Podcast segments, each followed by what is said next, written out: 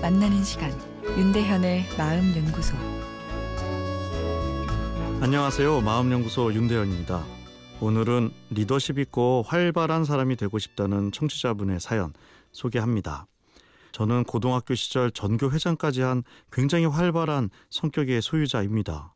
하지만 시간이 흐른 지금 굉장히 소극적인 사람이 되어 있습니다. 사회생활에 찌들어서 그런가 봐요. 그럴 때마다 제 자신이 누군지 어떤 성격의 사람인지를 자신에게 질문해 보고는 합니다.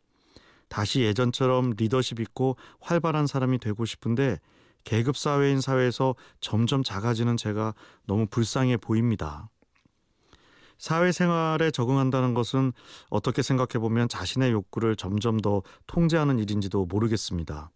하고 싶은 말도 참아야 하고 하고 싶은 일보다는 해야 할 일을 먼저 해야 하니까요. 그런데 이렇게 소극적인 구성원으로 사회에 적응하며 산다는 것이 때로는 서글퍼 보이고 나를 작게 느껴지게 합니다. 내 마음의 욕구와 사회가 나에게 요구하는 것이 충돌할 때도 많고 생존을 위해서 뛰다 보면 어, 그나마 그 충돌의 갈등도 느끼지 못하고 시간이 휙 지나가 버리기도 하는데 아 그럴 때면 내가 내 인생을 산 건지 요구된 인생을 산 건지 혼돈이 일어나서 이 허무감도 찾아오게 됩니다.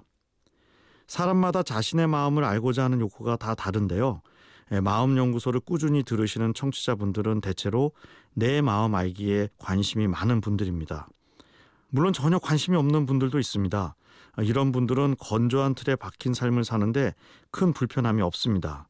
아, 그런데 오늘 사연의 청취자분처럼 내 마음 알기에 관심이 많은 분들은 아, 객관적으로는 사회에 잘 적응하고 살고 계시지만 마음 한구석에는 허전함이 가득할 수 있습니다.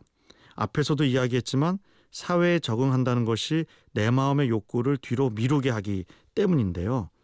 아, 그런데 그러다 보면 마음의 긍정적인 에너지가 줄어들어서 나에 대한 평가가 작아지게 만듭니다. 그리고 자신이 사회 시스템의 작은 부속품인 것처럼 느껴질 수도 있습니다. 지금이라도 내 마음이 하고 싶은 일 중 하나를 선택해서 살짝이라도 시작하셨으면 합니다.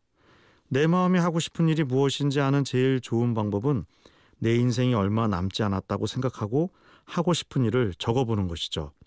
적어보는 것만으로도 어, 마음의 충전이 오고 그 중에 할 만한 것을 하나 골라 용기 있게 실천하는 것입니다. 건조한 삶의 큰 활력소가 될 것입니다. 윤대현의 마음연구소 지금까지 정신건강의학과 전문의 윤대현 교수였습니다.